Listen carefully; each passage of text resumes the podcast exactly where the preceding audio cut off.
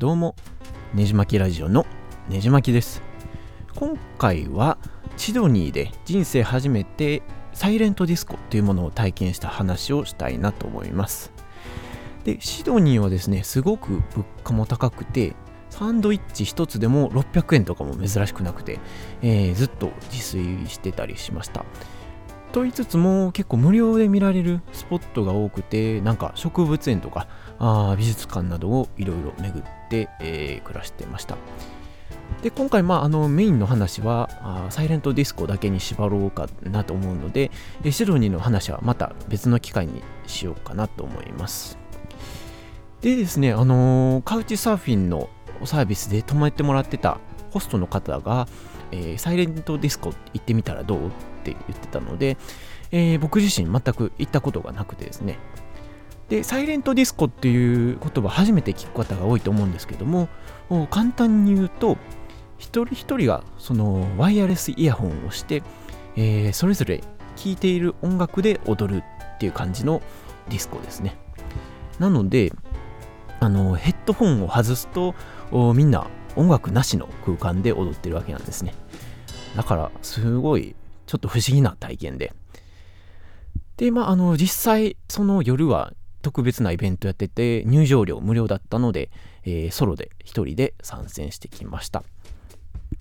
で一人でクラブ行くって言ったら結構パリピ感すごいですけどもまああのそこは海外やからっていうことで、えー、おすすめされたままあちょっと試しに行ってみました。で、えー、中に入ってみるとですね、あのー、まず目に入ったのがなんか色とりどりの光を放つなんかヘッドフォンがたくさん積んであってですね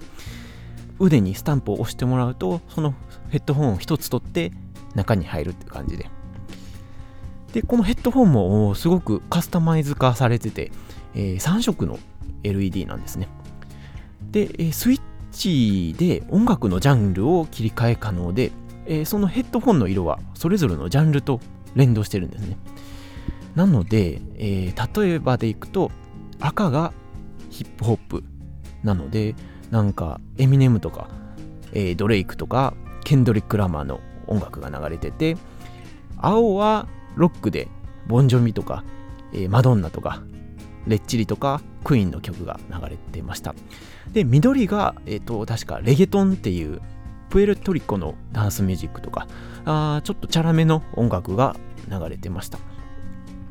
えー、てな感じであのジャンル分けされてて、えー、好きなタイミングで、えー、スイッチ一つでジャンルを切り替えられることができます。で、これが面白いのが、あのみんなの反応ですね。つまり、あのヘッドホンの LED の色で、えー、他の人が何を聞いてるかっていうのを見れるんですね。なので、その他人の好みを知れたりもできますし、で、なんかあのこの、ここに固まってる青の軍団は、あ、なんか今、クイーン聴いてるなとか、えー、見ることができるんですね。で、なんかその音楽がなんか可視化できるっていうのはすごい面白いなと思って、えー、見てました。で、まあ、あの3つのジャンルがあるので、あの選曲、今流れてる曲が気に入らなければ、他のジャンルにパッと切り替えて、え、好きな音楽で踊れるっていうのがすごい発想やなって思ってで、えー、実際その周りのオーディエンスの反応を見てると、まあもちろん若者がほとんどだったんですけども、最近はそのロックってなんか時代遅れの音楽やと言われがちなんですけども、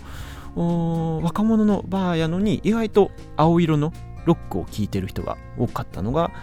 個人的に嬉しかったです。で、これがすごいのが、あの外でスピーカーで流れてるわけじゃないので、あの音量が自分で自由に変えられるっていうところですね。あので、クラブって行きたいけど、音がうるさくすぎて、えー、なんか喋れへんし、あんま好きじゃないっていう方も多いかと思うんですけども、本当にめっちゃちっちゃい音からもう本当に爆音まで自分で自由に設定できるので、えー、まあ耳を休めたり、えー、大きい音で激しく踊ったりできるのも大きなメリットかなと思います。で、そうですね、本当に僕自身もいろいろ聴きながら踊ってましたけども、なんかそれぞれが一人の世界に、えー、のめり込むので、なんかその一人だけででも気軽になんか周りと馴染めるというか青のヘッドホンをつけた人とこうくっつきに行って踊りに行ったりとか、えー、することもできます。で、あの、みんなヘッドホンしてるんで、声を上げて歌っても周りの迷惑になりづらいですし、えー、そういったところも普通のクラブとちょっと違うかなと思いますね。で、日本って結構、その周りに合わせてあの踊るのが恥ずかしいって方がおられると思うんですけども、これであれば勝手に一人で踊ってるだけなので、恥ずかしさもやら和らぐというか、あ例えばなんか、女性の方とか、他にはなんか、音楽とかクラブに馴染みのない老人とかですね、えー、なんか昭和の歌謡曲とか。で踊ったりするのも面白いんじゃないかなと思ったりしました。で、えー、クラブ内では結構その DJ がですね、3人前にいて、なんかそれぞれ担当の色のヘッドホンをしてるので、なんかどの DJ がどのジャンルをプレイしてるかっていうのが一目で分かりって、えー、そういったのもこだわってるなって感心しました。で、やっぱりですね、あの、耳でフェ、耳をヘッドホンで塞がれてるので、没入感もすごくてですね、雑音が入りづらいというのも大きいですね。なのでなんか恥ずかしさも薄れますし、えー、マイワールドに入れる感はすごい、えー、クラブよりも強いかなと思います。で結構日本やと一人カラオケとかかなり流行ってると思うんですけども、このサイレントディスコはなんかクラブの一体感的なとこと一人カラオケのいいとこだけを抽出したような感じなので、えー、すごい画期的やなと思って、えー、楽しんでました。なのでなんか僕自身もそんなにまあ1、2時間でかなと思ってたんですけども、ちょっと時間に余裕があったので、えー、でもお金はなかったので、えー、5ドルのビール2杯ぐらいで深夜まで粘って踊ってました。で、なんか知らない外国の方と肩を組んで踊ったり、えー、一人でなんか歌ってたり そんな感じで楽しんでました。で、結構ですね、そのなんか無理に人に合わせなくてもいいですし、自分流の楽しみ方ができるってすごい画期的やなと思いますね。で、まあ完全に、えー、聴覚遮られてるわけじゃなくて、あの、周りのなんか大きな声が上がると、かすかに聞こえたりするんですね。なので、なんか、え、何々って思ってこう、ヘッドホンを外して、あ、なんか、クイーンの We Are the Champion をみんなで歌ってたりするので、えー、なんか青色に合わせてそれを聴いたりみたいなこともできて、本当にちょっと音楽ってまだまだいろんなことできるなと思って、えー、感心してました。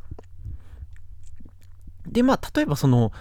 音楽に疲れたら端っこでスマホいじってゆっくりしててもいいですし、で、まあ、あのー、また乗りたくなったらいいなと思ったら、ヘッドホンをパッとつけていきますし。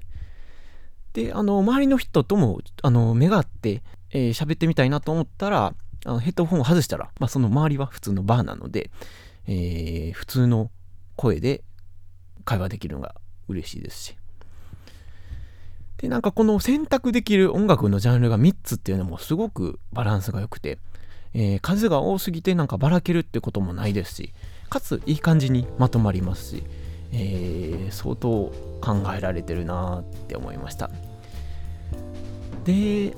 なんかあやっぱりロックが意外と若者にも受けてた背景としては結構シンガーロング系というか合唱できる曲が結構かかってたんですね。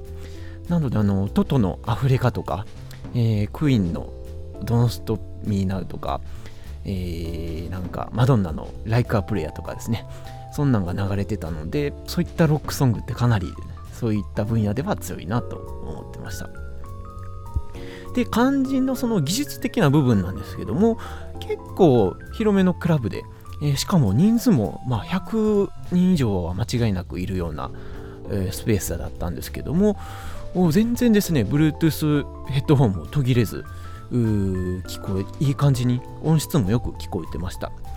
で、柱の影に入るとたまにちょっと途切れる程度のぐらいなんですけども、それでもあの実用的には全然問題なくて、あここまでできるんやなっていうのを驚きました。で、えー、他にもですねあのクラブっていうと私踊れないんですよっていう方いると思うんですけども僕自身もそんなダンスとか全然下手くそで、えー、あれなんですけども、まあ、このサイレントディスコやとその一人で、えー、マイワールドに入れるので、えー、まあ、あの他人とも聴いてる音楽もちゃうのでちょっとなんか曲に合ってない踊りをしててもですね、え全然バレないですし、えー、そういったところもあそう、あのー、サイレントディスコならではのメリットかなと思います。で調べてみると、まあ、ちょこちょこサマソニとかで、えー、一時期やってたこともあるらしくて、えー、なんか地域でもたまにちょっとした試みとして行われていることがあるので興味のある方はぜひチェックして行ってみてください。